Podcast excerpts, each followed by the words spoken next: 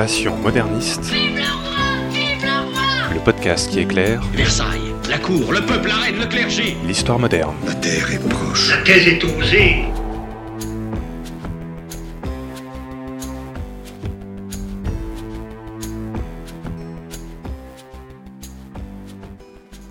Bonjour à toutes et à tous, bienvenue dans ce nouvel épisode de Passion Moderniste. Je m'appelle Fanny Cohen-Moreau et dans ce podcast, je vous propose de rencontrer de jeunes chercheurs et chercheuses, en master ou en thèse, qui étudient l'histoire moderne. Et alors, pour rappel, l'histoire moderne, c'est un peu cette période qui s'est glissée entre le Moyen-Âge et l'époque moderne, c'est-à-dire, en gros, pour l'Europe occidentale, entre les années mille cinq cents et mille huit cents, de la Renaissance à la Révolution française. Épisode vingt-huit, Maël et un voyage au Siam au dix-septième siècle, c'est parti. Il y a des gens que, que ça intéresse ce... mmh, personne. Après le dernier épisode qui était un petit peu sanglant, je vous propose aujourd'hui qu'on voyage. Nous allons voyager au Siam au dix-septième siècle. Et notre guide aujourd'hui, c'est Maël Pénéguès. Bonjour Maël. Bonjour, merci de l'accueil. Bah avec plaisir. Maël, je te reçois parce que tu as fait un mémoire de recherche en histoire moderne soutenu en juin deux mille vingt sous la direction de Monica Martina à l'université Lumière Lyon deux sur le sujet, alors attention, Jean Basset, mille six cent soixante-deux à mille sept cent sept, étude critique du récit inédit d'un voyageur au Siam en mille six cent quatre-vingt-cinq. Donc voilà, nous allons suivre les traces de ce voyageur européen qui est parti au Siam avec toi, Maël. Mais déjà, première question, pourquoi est-ce que tu as voulu travailler sur ce sujet en particulier ? À la base, je voulais surtout travailler sur le Siam parce que c'est une, une aire qui est assez peu développée, une aire géographique assez peu développée. C'est la Thaïlande actuelle environ. Donc, euh, on a plus l'habitude, quand on fait de l'histoire asiatique, de travailler sur le Japon, la Chine ou l'Inde. Et c'est vrai que le Siam, euh, on connaît beaucoup moins bien en France. Après, il fallait trouver une source. Et... et on va le voir que tu as eu la chance de trouver une source très particulière. Mais déjà, est-ce que tu peux nous présenter quel est le contexte historique de l'époque sur laquelle tu as travaillé ? Le contexte, il est au moins double parce qu'on parle d'une connexion entre deux puissances. D'une part, le Royaume de France qui est dans un contexte victorieux après les, le traité de Nimègue de seize cent soixante-dix-huit où euh, on a quand même euh, une domination en Europe qui est assez importante. Des renforcements d'un point de vue religieux, même si euh, l'édit de Nantes n'a pas été encore révoqué au moment du départ du voyage, mais c'est déjà quelque chose de, de pesant. Du point de vue du Siam, la situation est différente. On est sur une période de, de stabilité après plusieurs euh, soucis, euh, régicides. Euh. Donc on, là, on est sur un, un. Depuis mille six cent cinquante-six, on est sur le règne d'un roi euh, beaucoup plus stable. Et est-ce que tu peux aussi nous raconter à quoi correspond le Siam au dix-septième siècle ? Quelles sont à peu près les limites géographiques ? Bah, le Siam, il correspond à peu près déjà à la, la Thaïlande actuelle. Hein, dans... C'est pas un peu plus grand, un peu plus petit ? C'est légèrement plus grand, mais euh, on est vraiment sur peu de, de choses déjà. Et depuis quand ce pays existe ? Et est-ce que tu peux, bon, des questions très difficiles, hein, je suis désolée, est-ce que tu peux un peu nous résumer l'histoire de ce pays ? En tout cas, jusqu'à l'époque qui nous occupe. En fait, c'est, c'est un pays qui s'est formé à partir de, de groupes euh, culturels et linguistiques différents, avec une partie euh, venant de Chine, une autre partie, c'est le, plutôt d'Inde. Donc des, des peuples hindouisés. Et euh, on a, c'est un peu un melting pot euh, de population et euh, c'est un royaume qui, qui s'est agrandi petit à petit euh, jusqu'à la chute d'Angkor et qui a pris une partie du, du territoire angkorien. Et dans ton mémoire, tu as travaillé sur une source qui semble n'avoir été jamais étudiée par des historiens et historiennes avant toi. Raconte-nous comment est-ce que tu es tombé dessus, comment ça s'est passé ? Assez simplement, au final, c'est que j'avais entendu en L trois de la part d'un, d'un de nos professeurs qu'il y avait euh, à Lyon un centre, euh, enfin euh, à Bibliothèque Municipale de Lyon, un, un gros fonds d'archives jésuites. Donc, euh, quand je me suis décidé sur le, le sujet, euh, j'ai rapidement pensé que les, les missionnaires étaient déjà un bon point de départ. Et, euh, c'est quoi est... déjà un missionnaire ? Un missionnaire, c'est un catholique. Euh, c'est plus des catholiques, c'est peu des protestants. Qui part à l'autre bout du monde pour propager la, la foi. Et du coup, les jésuites étaient souvent des missionnaires ? Oui, oui, jésuites essentiellement. Et là, on est sur un autre ordre missionnaire qui a été fondé au dix-septième siècle, qui est la Missions étrangères de Paris. Et donc, dans ce fond, qu'est-ce que tu trouves ? Dans ce fond, la, la recherche était simple grâce aux outils de, de recherche mis en place par la, la bibliothèque. J'ai juste tapé le, le mot Siam, mais euh, il n'y avait que deux documents, dont, dont celui-ci. Et euh, une fois que je suis arrivé aux archives, donc euh, la première chose que j'ai fait, c'est de vérifier euh, s'il avait déjà été travaillé. Il garde en mémoire ce genre de choses et euh, en effet, non.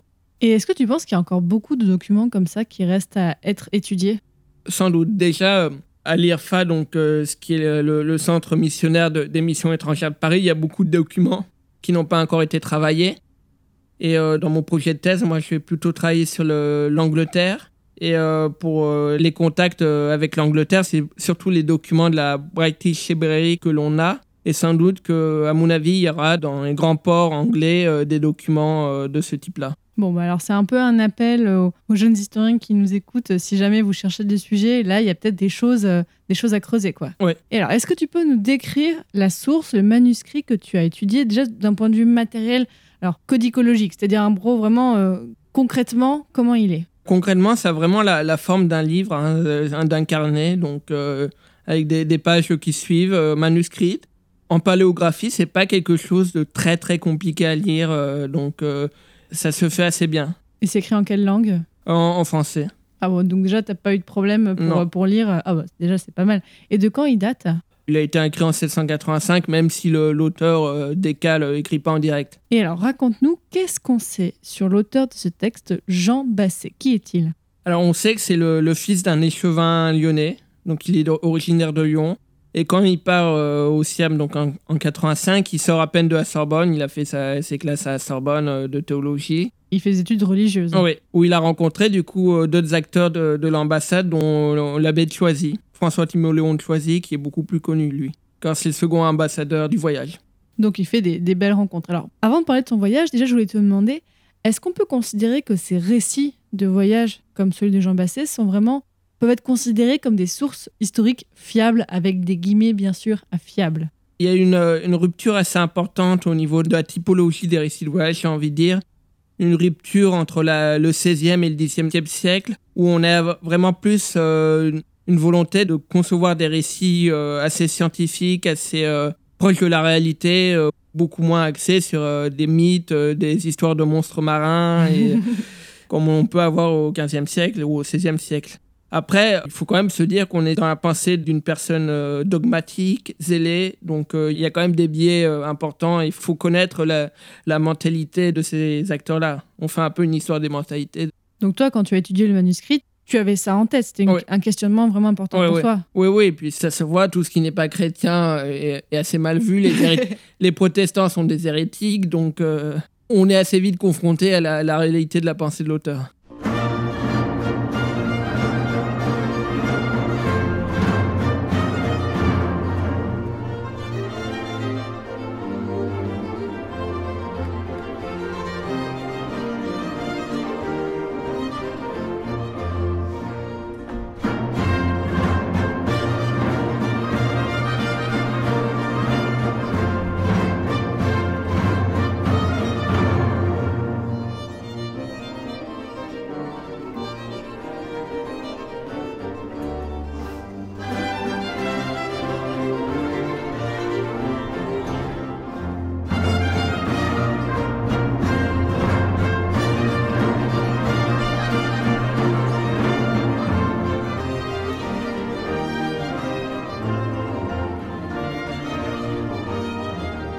Raconte ce manuscrit ? Qu'est-ce que nous raconte Jean Basset dans ces quelques pages ? Il y a combien de pages dans le carnet ? Combien de pages ? Il y en a cent vingt. Il y a une partie d'une centaine de pages, donc c'est le récit pur. Et euh, il y a deux lettres euh, à son évêque référent qui est euh, Gabriel de la Roquette, évêque d'Autun. Qu'est-ce que ça raconte alors dedans ? La première partie, c'est vraiment le, le récit de voyage. Alors il se met assez peu en avant, il décrit plus les autres, notamment les, les deux ambassadeurs. Il fait assez peu une description du Siam. Oui, c'est pas quelque chose qu'il passionne. Par contre, euh, on sent une flamme quand on parle des, des affaires religieuses, quand on parle de, de convertir les populations de Malaisie. Euh, là, là, ça l'intéresse beaucoup plus d'un coup. Et la deuxième partie, c'est des lettres euh, plus personnelles à son évêque, donc euh, comment il ressent la chose, comment se déroule sa formation, parce qu'il n'est pas encore ordonné prêtre au moment du récit. Donc euh, on est vraiment aussi dans, dans, dans une fin de formation pour lui. Et comment se déroule son voyage ? Déjà, est-ce que tu peux nous rappeler, donc tu l'as un petit peu dit, pourquoi est-ce qu'il y va et qu'est-ce qui le motive à y aller ? Il a fait le, le choix d'être missionnaire à la sortie de la Sorbonne. Donc il est rentré dans cet ordre nouveau qui est les missions étrangères de Paris. Et le, le but, c'était vraiment d'envoyer des religieux à l'autre bout du monde. Donc euh, il fait ce voyage qui dure trois mois avec euh, une escale en Afrique du Sud et une plus courte dans la région malaise. Donc il est en bateau ? Il est en bateau, oui. Il jouit d'un, d'un contexte assez favorable parce qu'il est dans, dans le bateau de l'ambassade de Louis quatorze. Oh oui, euh, donc ça va, il devait être bien, ouais. Ça devait être pas mal, quoi. Et il est dans, dans le navire principal, euh, étonnamment, euh, avec les autres missionnaires. Le voyage euh, il se déroule assez bien. Bon, ils se, ils se perdent un peu en, en trajet. Il y a un arrêt assez important en Afrique du Sud où vraiment, là, il prend son temps quand même de décrire. Alors, il est cerné d'hérétiques parce que c'est, c'est un endroit où il y a beaucoup d'Hollandais, ouais, c'est de Néerlandais. Il découvre aussi les populations locales qui ne jugent pas de manière très améliorative, on va dire. On est vraiment sur une, une, une description du, du sauvage, comme avait pu l'étudier François-Xavier Vovelle. Après, euh, ils se perdent en chemin dans l'océan Indien. Euh, enfin, ils perdent parce qu'il y a trois navires, donc euh, ils se perdent de temps en temps entre eux. Et ils arrivent finalement en Malaisie, à Bantam, où euh, du coup, ils ne peuvent pas rentrer parce que euh, les Néerlandais ont complètement verrouillé euh, l'île en voulant vraiment garder euh, leur coin. Après, donc, ils s'arrêtent sur un autre endroit où ils peuvent accoster vraiment, euh, trouver des vivres, euh, parce qu'il y a la question du scorbut qui revient beaucoup... Euh, Ah oui, il y en a pas mal euh, sur oui, le bateau. Oui, il y en a beaucoup. Donc, euh, en Afrique du Sud, euh, ils s'arrêtent. Heureusement, il y a beaucoup d'agrumes en Afrique du Sud. Donc, euh, ils arrivent à, à trouver des raviers taïmans. Donc, il faut refaire la même chose, euh, du coup, euh, dans la région malaise. Et du coup, ils, eux, ils savent pas, euh, les Français, ils savent pas aller jusqu'au Siam parce qu'ils y sont jamais trop allés. Donc, ils, ils, en, ils, ils, ils embauchent un pilote néerlandais. Ah oui, qui va quand même accepter de travailler ah, oui. pour eux ah, oui, oui, oui, oui, oui, les questions financières euh, aident, ah. aident beaucoup, hein. Il y a une, une expression que j'aime beaucoup, euh, qui est de Frédéric Lestringant, qui parle d'une map monde en palimpseste. C'est-à-dire que les, les Français, ils, ils découvrent petit à petit euh, le, ce monde, donc euh, ils ont une vision un peu floue euh, et ça s'ouvre. D'accord, parce qu'il n'y avait pas déjà un comptoir euh, au Siam et tout ça. Là, ils y non. vont, il n'y a rien du tout. On, ah, on alors, y va. On... Au Siam, il euh, y avait. Euh, là, y, si, au Siam, ce qu'il y a, ce n'est pas un comptoir, c'est, c'est les, les objectifs de. des négociations de l'ambassade. Au Siam, il y, y a quand même le séminaire qui s'est installé, le séminaire des missions étrangères, et c'est l'emplacement principal de, de séminaire à Ayutthaya.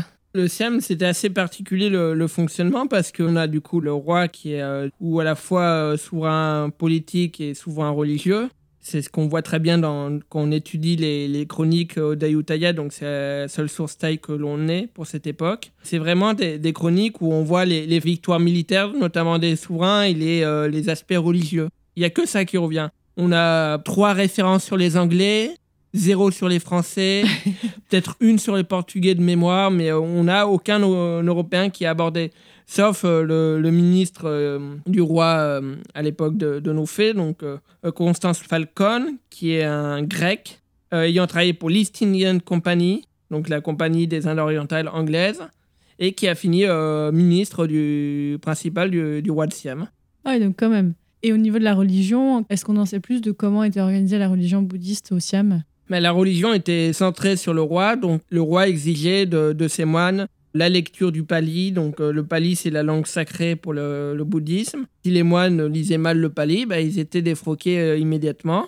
Ah ouais, donc il doit y avoir un gros turnover. Euh... Oui, oui, oui. On n'a pas tant d'informations. On arrive à avoir euh, quand même quelques temples qui sont assez bien conservés. Donc on, on voit que le, la religion bouddhiste euh, est quand même mise en avant. Mais euh, je ne suis pas une spécialiste après de, vraiment de la religion. Euh, non, mais c'est intéressant déjà d'en savoir un peu plus. En fait, c'est qu'on, là, on n'est vraiment pas dans un contexte de colonisation pure. Non. Parce que là, c'est plutôt d'abord le religieux qui essaye de, voilà, vraiment, comme tu disais, le côté missionnaire. Est-ce qu'on peut vraiment parler de colonisation à cette époque-là ? Il y a, y a eu des velléités, il y a eu vraiment des velléités de, de colonisation, mais la, la Thaïlande est le, le, le seul pays d'Asie du Sud-Est qui n'a pas été colonisé, hein. Pour les Français, ce fut un échec critique parce qu'ils ont été renvoyés en mille sept cent quatre-vingt-huit du pays. Donc, euh... D'accord, donc ils ont quand même essayé. Bon, voilà, les Français, normal, veulent aller partout, hein, c'est comme d'hab. Hein. Donc, une fois qu'ils y arrivent au Siam, finalement, donc avec ce navigateur néerlandais, comment ça se passe une fois sur place ? Alors, c'est, c'est une ambassade du roi Louis quatorze, donc ils sont quand même très, très bien accueillis. Hein. On sait sur place qui est Louis quatorze, on en a entendu oui, parler. Oui, oui, oui, oui, on sait. Alors, euh, ça aussi fait partie d'un, d'un gros débat historique. Louis quatorze, il était connu parce qu'il il avait vaincu les Néerlandais. Les Néerlandais étaient déjà très présents euh, sur place. Après, on a expliqué pendant euh, plus de vingt ans que du coup, euh, cette arrivée des, des Français, euh, ça mettait fin à la présence néerlandaise, alors qu'au final, pas du tout. Les Néerlandais sont restés euh, très présents euh, malgré la présence française. Mais euh, du coup, il y a eu l'ouverture d'un comptoir français, il y a eu des négociations. Donc là, ouais, c'est pas que religieux, c'est donc bien économique avec l'ambassadeur. Il y a un côté économique, mais euh, Louis quatorze rêvait de, de convertir le roi de Siam. Ah oui, alors raconte-nous. Comment ça se passe justement au Siam? Comment Jean Basset découvre le Siam? C'est le Père Lachaise qui était le, le confesseur de Louis quatorze. Qui... Le Père Lachaise, c'est celui du, du cimetière à Paris? Oui, ok, oui, c'est oui, le même, d'accord. Fait, qui était le confesseur de Louis quatorze. Ah bah, on aura appris un truc. euh, qui, après les, les premiers euh, retours des, des missionnaires dans les années seize cent soixante-dix, s'est mis dans l'idée de convertir le roi de Siam. Et euh, Louis quatorze, qui voulait montrer qu'il était un roi très catholique, euh, ça aurait été l'idéal pour lui. Mais à cette époque-là, le roi de Siam est si important que ça, il a tant de pouvoir que ça pour se dire qu'il y a un enjeu de vouloir le convertir? Le roi de Siam, c'est un, un roi qui, surtout celui-ci, on parle de Phra Narai, donc qui a remporté des, des guerres, notamment contre les Birmans. C'est, euh, c'est un roi qui a quand même une, une certaine envergure dans la région. Cette idée euh, de convertir le, le roi de Siam montre surtout, mais surtout en avant, le, la méconnaissance totale des Français sur la, la religion euh, thaï. Parce que le, le, le roi de Siam, c'est, euh, c'est quelque chose qu'on retrouve chez les rois ancoréens notamment, et même euh, dans les péninsules indiennes. C'est ce qu'on appelle un devaraja, c'est-à-dire c'est un dieu-roi. Donc ah il, a, oui. il, il a le pouvoir de défroquer les moines, c'est quelqu'un qui, est, qui a une aura particulière d'un point de vue religieux. Oui, il a un rôle religieux vraiment important. Central. Donc, donc là, je comprends que le convertir, ça ne va pas être si facile que ça en fait. Oui. Après, c'est un royaume qui est intéressant pour les, les Européens parce qu'il y a une liberté religieuse. Et il, il a laissé euh, les musulmans venir, les Perses. Il a financé des églises pour les Portugais. Euh, il a financé des fêtes euh, religieuses musulmanes. Euh, donc... Euh, Il y a une liberté religieuse, mais ça reste quand même euh, un symbole euh, bouddhique. Et Jean Basset, il voit ça de quel œil? Parce que là, du coup, euh, la liberté religieuse, il ne doit pas forcément être pour, j'ai l'impression. Jean Basset, il, il, voit, il voit d'un mauvais œil cette religion euh, bouddhiste. Euh, les statues sont en or, euh, quelle horreur. Euh, le... Pourtant, dans les églises euh, catholiques, il y a aussi des choses en or. Ah oui, mais euh, lui, il paraît vraiment euh, très rigide. Euh, il y a un côté euh, très pauvreté. C'est, c'est vrai que c'est quelque chose qui revient, cette description des statues en or qui ne lui plaisent pas, par exemple. Tout ce qui est lié à l'encens, tout ça. Après, le, il, il est dans une pensée religieuse où il faut convertir les, les élites religieuses. Donc, il faut convertir le roi et les moines pour euh, que ça glisse, euh, ça ruisselle sur le reste de la population.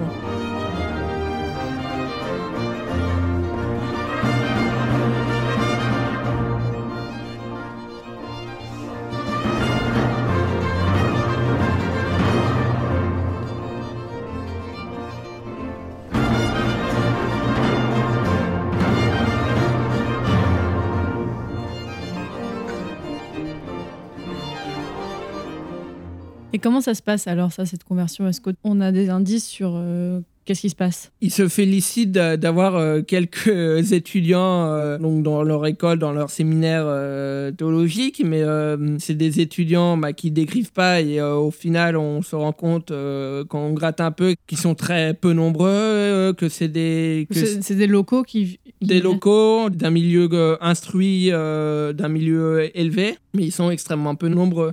Mais lui, il s'émerveille de voir ces... Euh, alors je vais prendre une, une expression que Choisy utilise, c'est « face noire », réciter un latin absolument parfait. Ça, c'est une source d'émerveillement pour, euh, pour ces religieux-là. Et qu'est-ce qu'il décrit du Siam dans son récit? Il n'est pas très bavard sur le Siam. Hein. Il décrit une, la capitale qui est centrée autour de l'eau, où on navigue pour accéder aux différents bâtiments. Euh, il décrit les insectes qu'il déteste, donc les moustiques, mais euh, il n'est pas très, très bavard en information. Euh. Et pour les ambassadeurs, comment ça se passe à ce moment-là? Alors, c'est pas les, du coup, ce n'est pas les mêmes récits, parce que Jean Basset, lui, ne, ne rencontrera jamais le roi. Il n'a pas le, le, ah, le statut d'accord. pour rencontrer le roi, c'est un, un diacre. Ceux qui rencontrent le roi, c'est les, les jésuites, enfin les mathématiciens officiellement, et euh, les ambassadeurs, donc euh, Alexandre de Chaumont, l'ambassadeur principal, et euh, François Timoléon de Choisy, ambassadeur en second.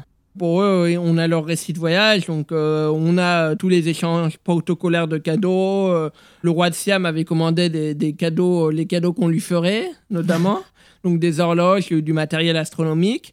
dans les cadeaux euh, que Louis quatorze fait, il euh, y a forcément un, un portrait de lui à cheval, parce que chaque ambassade, il donne un portrait de lui à cheval. Je vais faire ça, moi aussi. Tiens, voici une photo de moi.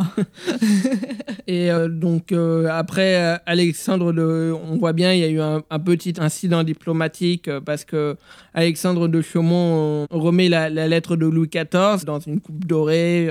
Mais euh, il oblige le roi à se baisser. Et, euh, du coup, euh, ça a failli créer un, un incident diplomatique. Donc, il y a même des gravures de, de cet événement qui ont été faites en France. Ah oui, donc on a quand même plein de récits sur ce voyage et tout ça. Oui, on a plein de récits, mais aussi parce que, notamment ceux de Chaumont et, et encore beaucoup plus ceux de Choisy, ils ont été euh, mis en avant par un journal de cour qui s'appelle le Mercure Galant. Donc, le Mercure Galant, est un, qui était un journal qui était beaucoup lu au sein de... de la cour de France, mettait en avant cette ambassade euh, et euh, cette invitation au voyage aussi. Il y avait un côté invitation au voyage. Et du coup, dans ton mémoire, qu'est-ce que tu as montré sur ce manuscrit ? Alors, il y a deux problématiques que j'ai essayé de mettre en avant. Il y a déjà la, la problématique de comment faire de, de l'histoire euh, d'un pays comme le Siam, déjà où on n'a quasiment aucune source locale. On n'a que les chroniques royales, et euh, sans être trop eurocentré. Et la deuxième problématique, bah, j'ai mis du temps à venir dessus. J'ai, j'étais parti euh, sur euh, vraiment un jeu d'échelle euh, micro-global que j'ai trouvé assez foireux au final. Je repensais à des lectures que je faisais régulièrement. C'était les, l'histoire des mentalités développée par Vovelle et Corbin. Et j'ai fait, mais oui, c'est, c'est ça. C'est vraiment la, la mentalité de ces personnes-là. Étudier comment ils voient les autres, comment se font ces contacts d'un point de vue culturel. Euh, c'est plutôt ça au final qui ressort. Et le dogmatisme, qui, le dogmatisme et le zèle qui sont centraux dans l'étude de ces récits. Et en général, comment Jean Basset s'implique dans son récit ? Tu nous as dit qu'il donne un peu parfois son point de vue, mais euh, est-ce que vraiment il, on peut dire que c'est un récit assez personnel ? Non, ce n'est pas un récit personnel. Les lettres sont très personnelles, le récit pas, pas du tout. Euh, il y a deux ou trois occurrences où il parle de, de lui. Hein. Choisy, par exemple, le met presque plus en avant, mais euh, Jean Basset ne parle pas de lui dans son récit. Aussi, le, le récit de Jean Basset, c'est ce qu'on appelle un, un, un récit missionnaire. C'est un récit qui a des particularités propres, c'est qu'il est, il a comme objectif d'être diffusé dans les écoles, dans, dans les séminaires missionnaires. Et donc, euh, du coup, dans les séminaires, ils étudient ces récits pour pouvoir mieux convertir les populations. Donc, on, on a des informations sur la religion, sur le, la géographie, sur bah, le déroulé du voyage, parce qu'on prépare les missionnaires à se dire bah, tiens, il faudra passer trois mois en mer, donc il y a le scorbut. Une fois sur place, bah, il y a plein d'hérétiques, donc des protestants. Donc, préparez-vous mentalement, oui, attention. C'est ça. Mais pourtant, on a vu que j'ai l'impression que la mission missionnaire, si je puis dire, de Jean Basset n'est pas totalement un succès, vu qu'il n'arrive pas à convertir le roi. Lui, ce n'était pas son, son objectif. Le Siam, il a fini en Chine après. Ah. On n'a pas tous les détails sur ça, mais sans doute, il devait se, finir sa formation au séminaire qui était au Siam, à Ayutthaya, et euh, après partir en Chine. Il a été ordonné prêtre au Siam. Oui. Et par qui ? Il y avait un évêque, euh, donc il y avait vraiment des religions avec un, un, un rôle important, comme l'évêque de Métellopolis, euh, qui était aussi le dirigeant de, du séminaire. Donc, euh... il y avait déjà une forme de structure déjà implantée sur ah place. Ah oui, ils, a, ils ont implanté la structure dans les années euh, mille sept cent soixante-dix-huit, euh, début mille sept cent quatre-vingts. Oui, donc pas longtemps quand même avant le voyage de Jean Basset. Non, mais ils avaient mis en place un évêque euh, qui avait le contrôle sur toute la région et qui pouvait du coup lui ordonner le, les prêtres. En tout, combien de temps Jean Basset reste au Siam ? Il est euh, ordonné en août quatre-vingt-six, donc un an après notre récit de voyage. Avant, pour quatre-vingt-huit, on ne sait pas si c'est quatre-vingt-sept ou quatre-vingt-huit, il arrive à Pondichéry et après il part en Chine. Pourquoi il part en Chine en fait, du coup ? Est-ce qu'il suit l'ambassade ou pas du tout ? Ah non, non, le, l'ambassade repart euh, en France et lui il reste sur place. Et pourquoi il va en Chine alors ? Parce qu'il y avait vraiment un, un espoir de convertir la Chine, notamment après euh, les écrits de Matteo Ricci, donc euh, c'était vraiment un objectif. Pas si bien fonctionné, euh, une fois de plus. Donc, euh... donc Jean Basset a quand même un peu galéré à, à convertir les gens. Oui, oui, oui. Euh, du le... coup, c'est paradoxal qu'après, il soit étudié comme exemple. C'est, c'est un manuscrit très particulier parce que comment il s'est retrouvé à Lyon, c'est, c'est vraiment déjà le, un peu le mystère. Pourquoi il n'est pas aux archives euh, des Missions étrangères de Paris, euh, mais il est à Lyon, donc... Euh... Sans doute que euh, mon hypothèse, c'est que euh, ce récit a été envoyé à l'évêque d'Autun, Gabriel de la Roquette, et que c'est le dernier, euh, peut-être après le décès de Basset en mille sept cent sept, l'a envoyé à son père qui était lyonnais. Ça, je ne sais pas exactement. D'accord, c'est intéressant de voir un peu le, le trajet que peut faire un écrit euh, du Siam mmh. jusqu'à Lyon, quoi.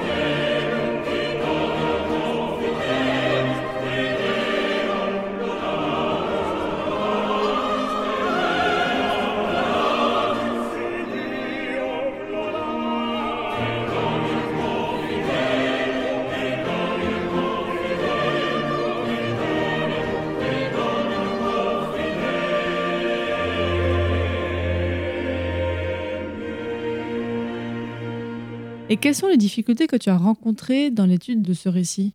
Les difficultés, c'était... J'ai galéré d'un point de vue historiographique. C'était infernal. Parce que l'historiographie de l'Asie du Sud-Est est un peu compliquée. Il y a des, il y a des débats qui sont périlleux.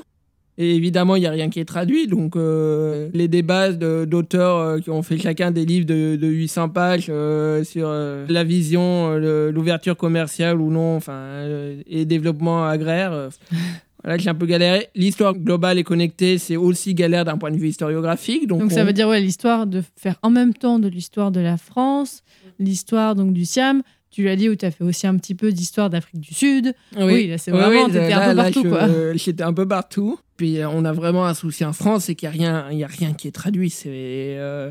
Parce que du coup, c'est en quelle langue ? Bah, j'ai cinq langues différentes dans mes auteurs. Français, anglais, allemand, italien, espagnol. Ah oui, donc t'as fait comment ? L'italien et l'espagnol, ça, ça allait à peu près. Et puis, j'ai, j'ai pas beaucoup de références. Euh, l'allemand, j'ai galéré quand même. Ah oui, quand même, enfin, c'est pas facile. Et surtout de l'histoire économique, donc... Euh... Donc, dans ton mémoire, tu as fait la retranscription en entier, oui. C'est ça, de, du récit ? Alors, il euh, y, y a encore quelques coquilles à l'heure actuelle qu'il faudra, euh, qu'il faudra que je, je corrige quand j'aurai un peu le courage. Ça n'a pas été le plus compliqué. J'ai mis, euh, il a juste fallu que, que je les marche. J'étais aussi un diesel sur ça. J'ai fait euh, dix pages en quatre mois et j'ai tout bouclé au mois de janvier. Euh, j'ai fait tout le reste au mois de janvier. Là, il n'y avait pas de difficulté particulière. Enfin, tu m'as dit que c'était en français, donc ça se lisait facilement. Oui, et après, euh, après le, en, en paléographie, c'est, euh, on galère au début. Et puis, une fois qu'on a compris comment le, la, la personne écrivait, euh, quelles étaient ses abréviations, euh, on va vite. Est-ce qu'il y avait des particularités justement dans le manuscrit, euh, des annotations spéciales ou est-ce que c'était plutôt classique ? C'était plutôt assez classique. Euh, il, a, il a essayé d'utiliser un vocabulaire marin euh, quand même. Il est, ouais, ouais. Non, c'était vraiment euh, très classique. Et donc dans ton mémoire, forcément, tu as travaillé donc, une source qui est européenne. Ah, j'arrive jamais à dire ce mot. Européocentrée. Européocentrée. Donc euh, comment tu as travaillé dessus ? C'est la plus grosse difficulté, surtout qu'on n'avait pas de source taille. Donc, pour faire une, euh, une histoire à part égale, c'était un peu compliqué.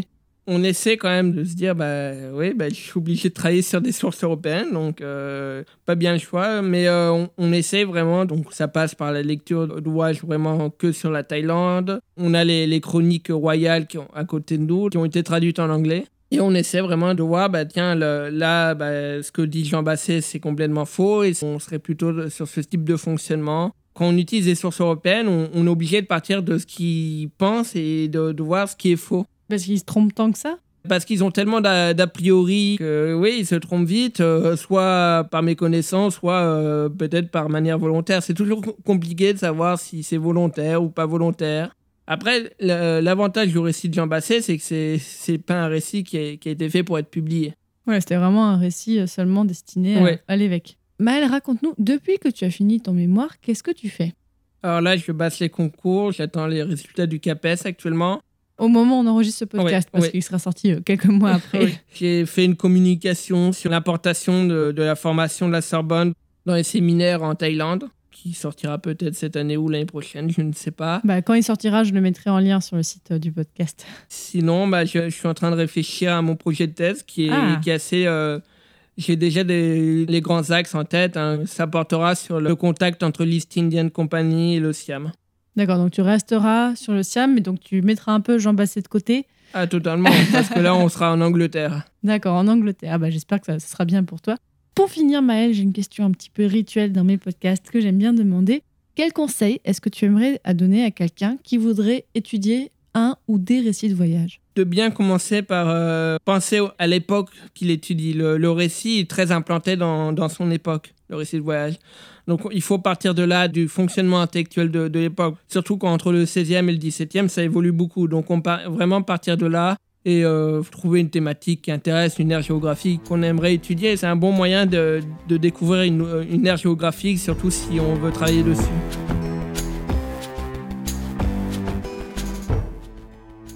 Désormais, chers auditeurs et auditrices, vous en savez plus sur comment on voyageait au XVIIe siècle, sur comment était le Siam au XVIIe siècle, sur comment un missionnaire français qui volait convertir le roi, bon finalement a juste converti quelques locaux, euh, mais c'était quand même intéressant d'en savoir plus. Donc merci beaucoup Maël pour tout ce que tu nous as euh, raconté et bonne continuation alors euh, pour la suite. Merci beaucoup, Fanny. Les auditeurs et auditrices, si vous voulez en savoir plus, je vous mettrai sur le site alors passionmédiéviste.fr slash passionmoderniste. Voilà, vous verrez, je centralise tout sur le même site. On vous mettra des cartes pour aller plus loin, des références bibliographiques et tout ça. Vous pourrez aller voir là-dessus. Et si la thématique du voyage vous intéresse, eh bien, je commence à avoir fait pas mal d'épisodes, non, bah, quelques épisodes là-dessus. Avec Sabrina, dans l'épisode dix-sept, on avait parlé des voyages d'Antoine Galland, donc, qui était le traducteur des Mille et Nuits, mais pas que.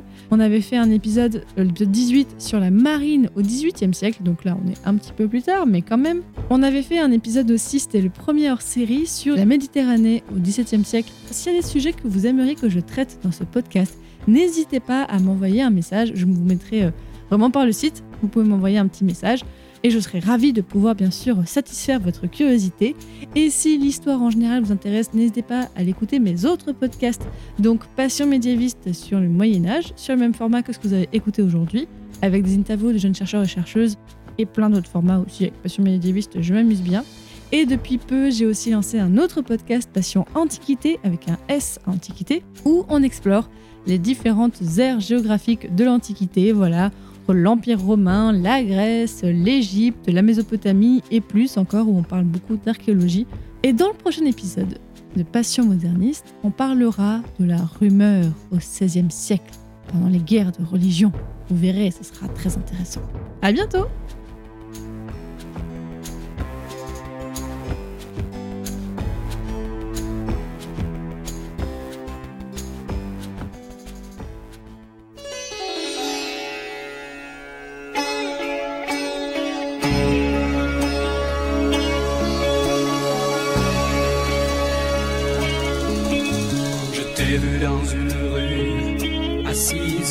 Avec ton enfant, sous ta chemise, les épaules nues, couvertes d'or.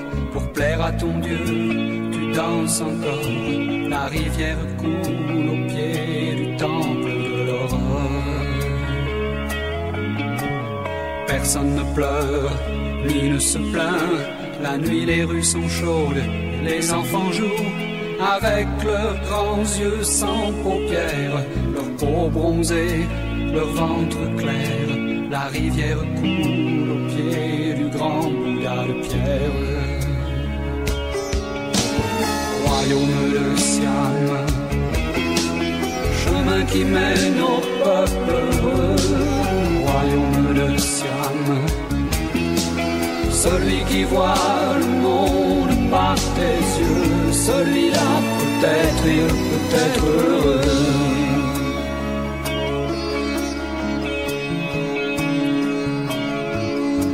Je t'ai vu dans la cité étrange, porte du ciel, ville des anges, avec l'amour, la liberté. Mange la mangue et bois le thé, ta rivière coulera sans s'arrêter. Royaume de Siam, chemin qui mène au peuple heureux. Royaume de Siam, celui qui voit le monde par tes yeux, celui-là peut-être et peut-être heureux.